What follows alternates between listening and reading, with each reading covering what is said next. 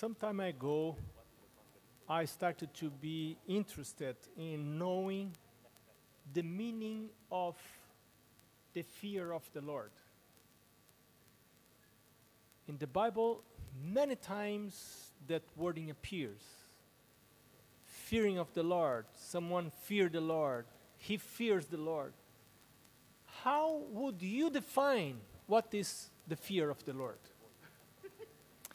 And I started to collect Bible texts about the fear of the Lord. I already have a long list of texts that mention the fear of the Lord, and I have learned a lot of things. It's a very interesting subject for you to study. I will share with you just two of those texts, of that collection of texts. The first one is in Psalm 34. I don't have time to go too deep on that. But on Psalm 34,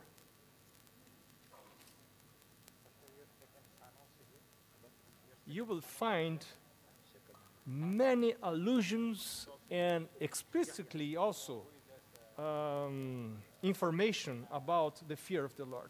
For instance, if we start on verse 7, verse 7 says, "The angel of the Lord encamps all around, not around all,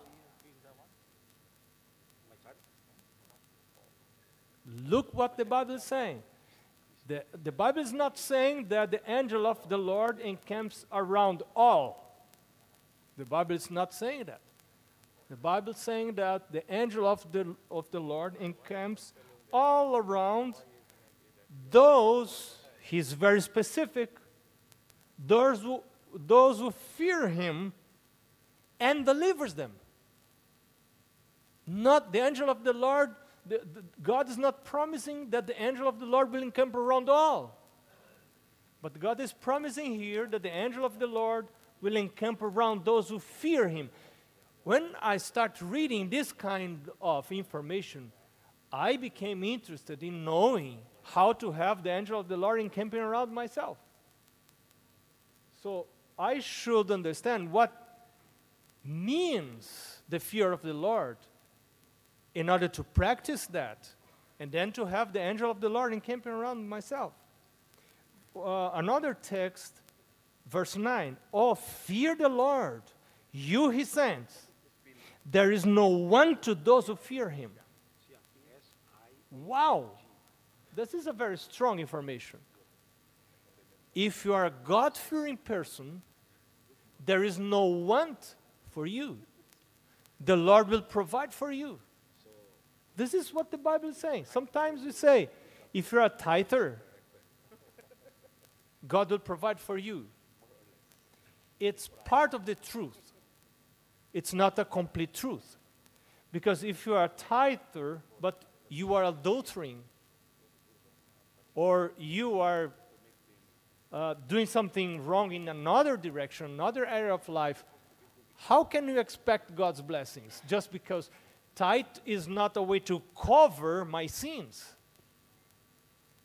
God expects me to fear him and to walk with him in fear.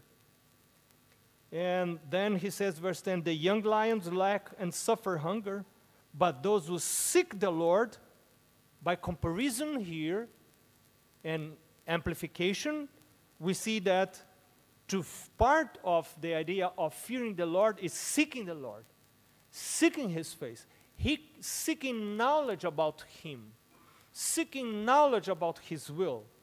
Those who seek the Lord shall not lack any good thing. And then verse 11, he says, "Come, you children, listen to me. I will teach you the fear of the Lord." And then the rest of the chapter is him teaching what is the fear of the Lord. And then verse 15 says, "The eyes," part of what means the fear of the Lord, "the eyes of the Lord are on the righteous." Who are the righteous? Righteous are sinners that recognize themselves as sinners and come to God and confess their sins. They are righteous. I am so happy to know that, because I am not naturally righteous. I am a sinner, even though I am a pastor and I may look good. With this Indonesian suit, I look good. But people may look to me and say, oh, he works at the GC. He may be a holy man of God, but God knows my thoughts. God knows who I am. God knows what I want to do, but I don't do for lack of opportunity, or fearing some judgment, or fearing my mother-in-law, or fearing whatever. God knows. Even though I work at the GC, I am a sinner. I don't seek the Lord because I'm a holy. It's the opposite.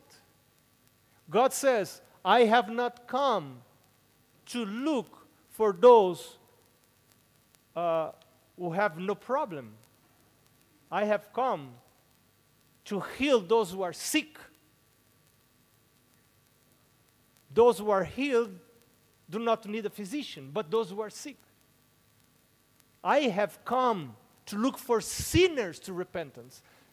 That's why I say, I am here, my God. If we look for God as pastors, as workers of the church, there is no salvation for us. There is only salvation for sinners. But a particular kind of sinners. Sinners who confess their sins. Once we confess our sins, we are forgiven. And then we are considered righteous because of Jesus. And not because we are intrinsically righteous. We are not. We are sinners. From birth, we are sinners. By nature, we are sinners. And we need to go daily to Jesus and confess our sins. And then we become righteous. And then this promise applies to us. The eyes of the Lord are on the righteous, and his ears are open to their cry. But the face of the Lord is against those who do evil, to cut off the remembrance of them from the earth. The righteous cry out, and the Lord hears, and delivers them out of all their troubles. I would like to share with you an experience that is very dear to us. It was painful, but it's dear. Those memories are very dear to us. When Mari and I were engaged, Mari is my wife, when we were engaged, we started to read and study the book Adventist Home. And then we read a lot about how to raise children for God. And God expects us to raise children for Him and to make them citizens of heaven. And by what we read, we concluded that some of the parents may be at home when children are at home. Then we talked together, and we together decided that she will stay at home. But that decision brought us a lot of trouble, and I will tell you why. In 1989, our younger daughter was born. And then Mari decided to stop working. I thought she was crazy, because suddenly she said to me, this is my last day of work. I will go to the conference. I will say to them that I will no longer work. And I said to her, you are crazy. Don't do that. We will not survive. That year, inflation in my country was, you cannot believe, but it was, 1,972%, the inflation that year. You cannot imagine what it is. What means that inflation?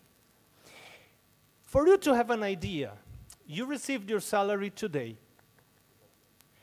Today, with a sum of money, you are able to purchase, let's suppose, 10 loaves of bread. Next day, that same money will purchase next day. The following day, that money will purchase only 5 loaves of bread. The other day, the same amount of money will purchase just 1 bread. And the other day, that money will not purchase anything. This was our situation. And then the church gave us money once a month. We will get the money, and we thought we were smart. And we said to ourselves, okay, we will go to the supermarket and we'll purchase everything for the month, and the very day we receive the salary. So when the salary came, we ran to the supermarket. But the problem was that everyone in the country had the same idea. Then when you got to the supermarket, there was nothing on the shelves. Nothing. Empty supermarket. Nothing to purchase. Then, weeks later, when there was food in the supermarket, your money could not purchase anything. This was our situation. It was very difficult. We were like 3 years or 4 years of marriage. We had no money. We were surviving. We had no money to purchase clothes. We were surviving, eating what was possible to eat. We were doing bread at home. I learned how to bake good whole wheat bread. And not going out, you cannot imagine what that means. And I was desperate when Mary decided to stop working. And then when she made that decision, I started to consider lowering my promise percentage.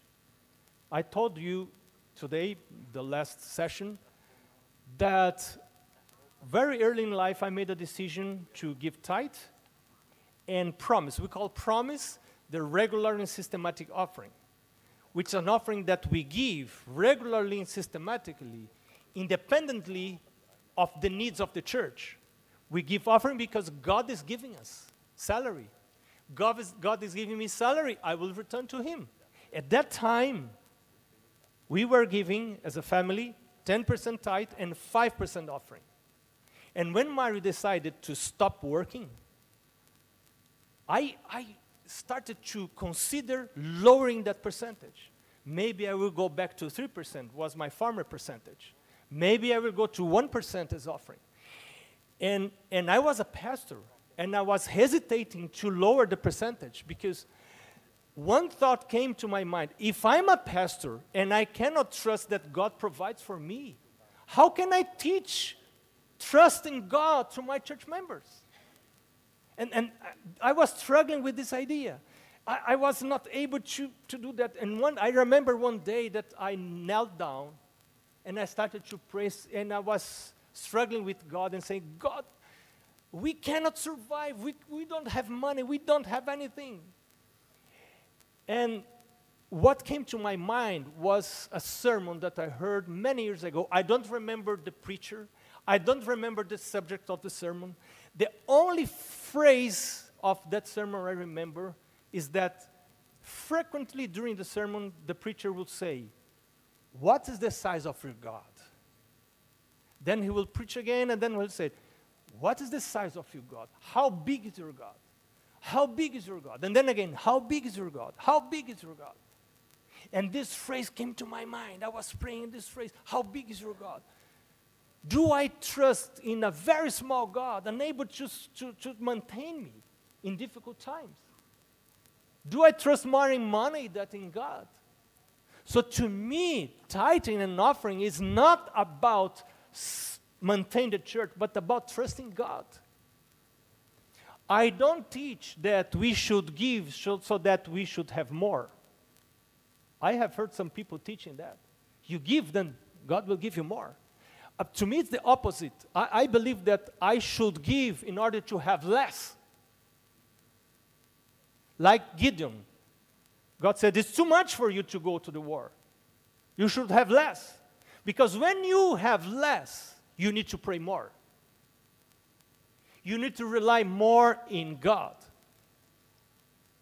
You need to trust Him more. You become vulnerable. You become more dependent on Him. That's why you should give, in order to have less. Then you will learn to live by miracle, by faith, by every word that comes out of the mouth of the Lord. You need to live by faith, because difficult times will come back. We are nearing the end of all things. Very difficult times will come back. If in time of peace we don't know how to live by faith, how it will be when difficult times come. But now we have the privilege to learn how to live by faith. And that's why we are called to give, and to give more, and to increase the percentage of our promise offering, not to decrease. Ellen White says that. Everyone should think about how to increase that percentage, not to decrease. But I was considering decreasing my percentage. Then finally I said, Lord, I will trust you. Help me to trust, because I don't have faith enough. And then I decided to keep that percentage, 5%. 10% tithe, 5% offering that time. Then one day, during the week, Mari told me, you know what? Next Sabbath, I will not go to the church. And I said, why? I started to imagine what I will tell to my church members. They will ask me why my wife, I was sure they will ask me. I was pastoring a very wealthy community. At that time, it was probably the strongest, financially speaking, the strongest church in my country. Very rich people, very, very wealthy people. And I was very poor. I would not even have enough clothes to go to the church as a pastor. And then Mary told me, you know, next Sabbath, we will not have money to purchase disposable diapers. So we were using fabric diapers.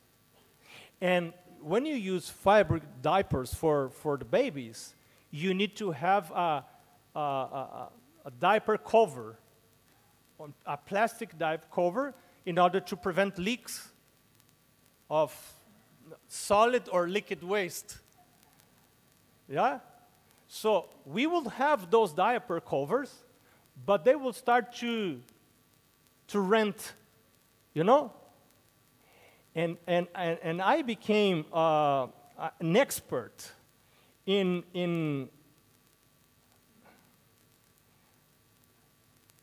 mending them using tape.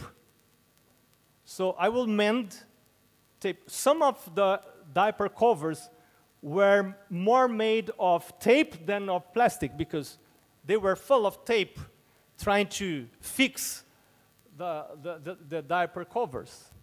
But they were in so poor condition that they were not keeping the leakage anymore. So Mary told me, next Sabbath, I will go to the church. I am a church pastor's wife.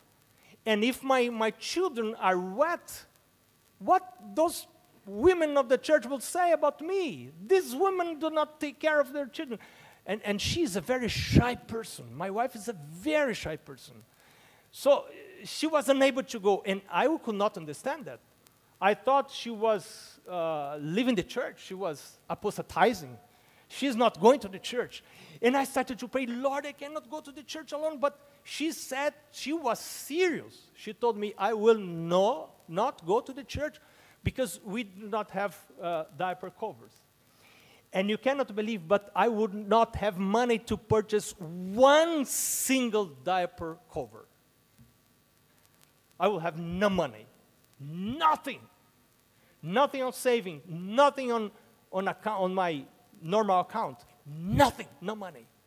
So Friday was approaching, and I decided to go to the street, to the market, to try to find out someone to sell me a diaper cover with a post-dated check.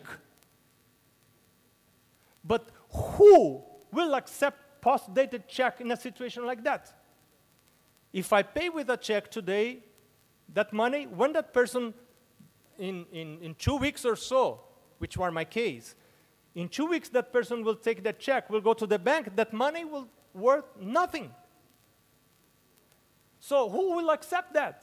No one is crazy to accept a post-dated check in a situation like that, in inflation like that. So I started to go from store to store, asking someone to sell. No one will sell me. Finally, a lady, a Japanese lady, my country, there is a lot of Japanese people, a very kind woman. She kind of gave me those 3 diaper covers because she accepted to sell them, and I paid her with a post-dated check. And she knew she would not receive anything from that. And she sold me 3 diaper covers. So next Sabbath, we went to the church. Mari prepared a bag, and I was relieved. Mari prepared a bag. We went to the church, and that church, we will have lunch at the church every Sabbath. Very good food. And then at the afternoon, the church was building of stones, beautiful church. And close to a lake, in a forest. It's a beautiful place. And we will spend all the Sabbath on that church. Well, I preached the sermon. Then at the end of the service, I invited Mari to join me, and I was greeting church members. I'm giving hands to them, each one of them that were leaving the church. So Mari put the bag on her side here with all the clothes of the children, shoes, tennis, and sneakers, and the plastic diaper covers, everything inside that bag. When we ended greeting church members, she bent down to take the bag, but the bag was no longer there. So she turned to me and said, "Did you take that bag?" I said, "No, I was here greeting church members. No. But we will need that bag this afternoon." I said, "Don't worry about that. Someone is playing with us and tricking us." So I was a friend of the youth of the church, and I said to myself, someone is playing with us, and they want to see us worried about that. Let's pretend we are not worried about it and wait, the bag will come back. So we went to lunch. After that, there was a committee, on church committee, and I was there for almost the whole afternoon. At 4:00, Mari did something she never does. She knocked at the door. And I came out of the church committee, and she said, "It's cold. Our children are wet. We need to go home. They will become sick. It was very cold." I said, "I cannot go. Please wait a little bit more." And she was concerned about our children. They were sick already. But I couldn't go. So I told the leadership of the church about the bag, and everyone started to look for that bag. No one was able to find that bag. Finally, at the end of the church committee, I left the church, we left the church. And once we left, it was time for sunset. So we stopped the car to have a brief service inside our car. We sang, and as the sun was setting down, we prayed. When we finished our prayer, Mari was crying. Mari was crying. And the only thing that came to my mind was Romans 8:28. "In all things, God works for the good of those who love him. In all things, God works for the good of those who love him. Well, this week, I was visiting a church member, and then she said, "Pastor, tell me, what was inside your bag, that bag?" And I told her, part of things that were inside were some dishes, plastic dishes, that they received as gift on Sabbath school, that previous Sabbath. And she told me, "Oh, Pastor, my husband's industry is making those plates. I can give you as much we want." "No, no, no, sister, we don't need. No, Pastor, it's my pleasure. I will bring." And she brought me 24 plates, plastic plates. "I don't need that much, sister." "No, Pastor, we have plenty of them. Take them."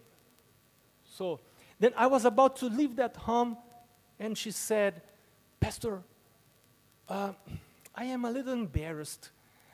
I hope you will not become offended. But can I tell you something?" I said, "Of course." "Are you not becoming offended?" I said, "No, of course, pastors are paid not to be offended." And she laughed, and then she said, "Pastor, what is happening is that my two daughters are already big enough not to use diaper covers. And we have some here in very good condition. Would you be offended to receive them?" I said, "No, of course not. I will not be offended." So she went, and when she came back, there was a plastic bag with something inside, and I pretended not to be very much interested on the content of that plastic bag. And I went to my car.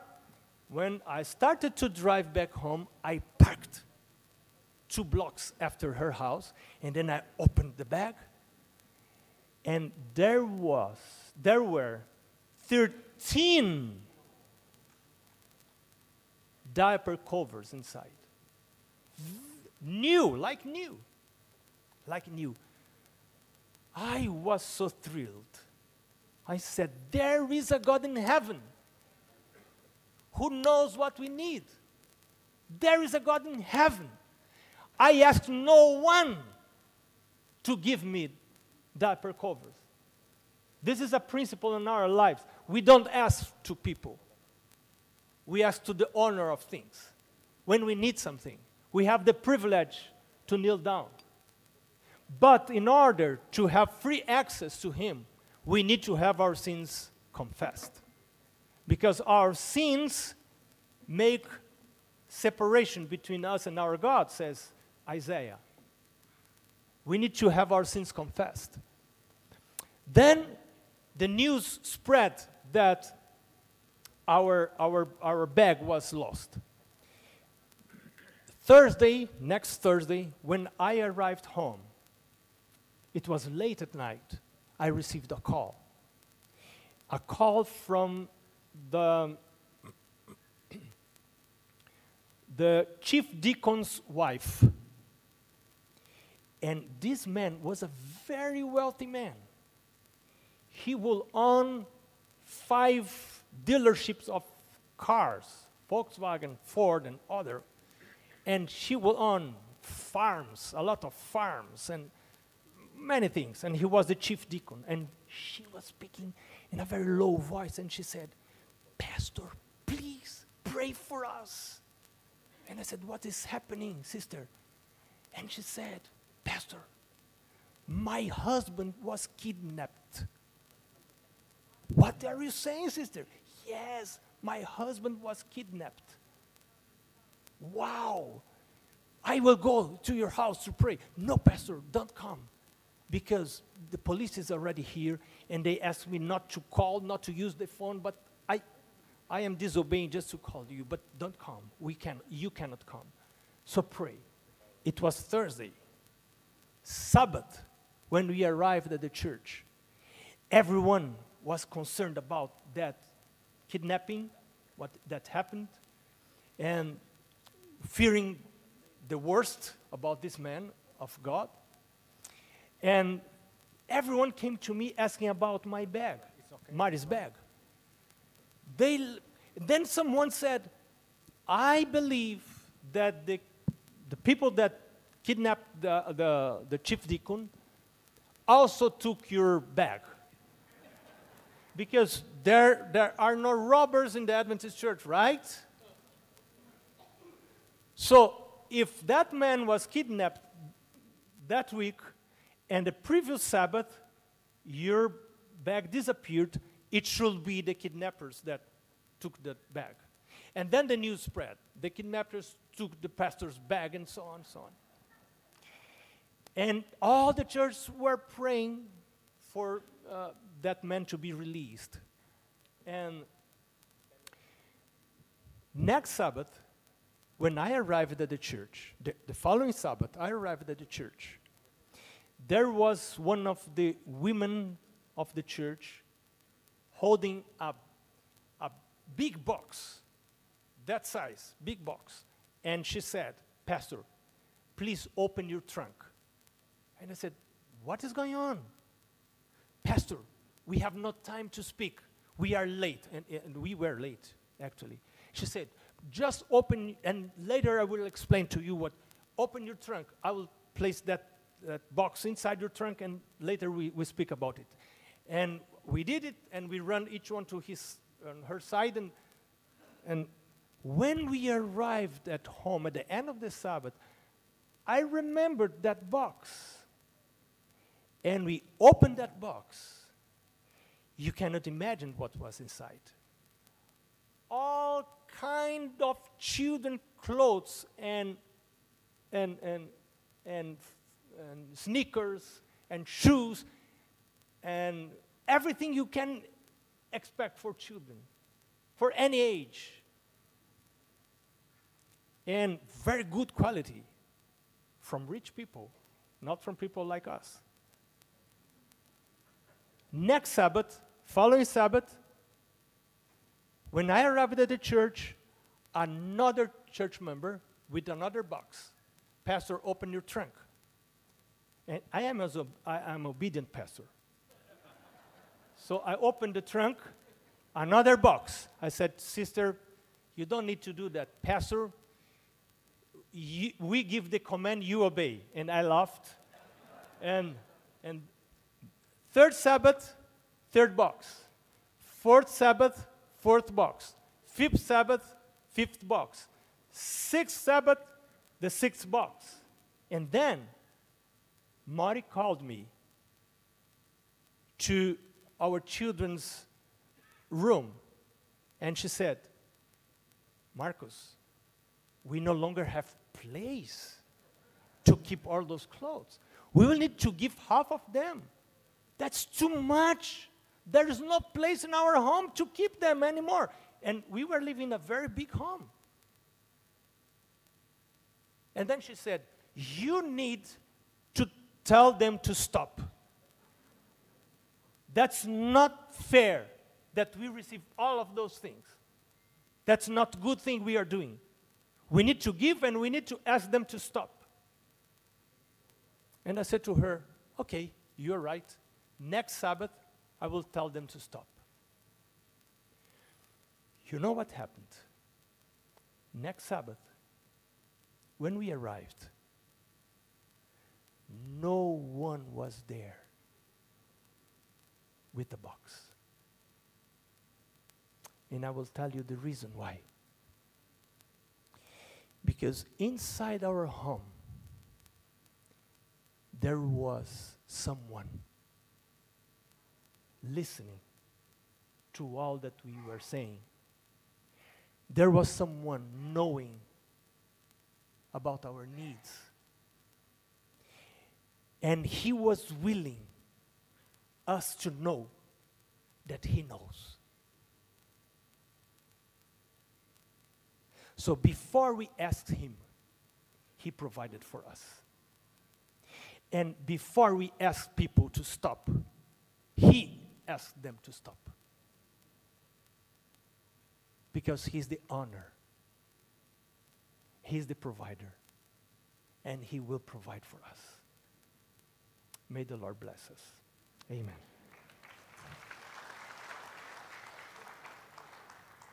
Let's pray. Let's pray. Let's stand to pray.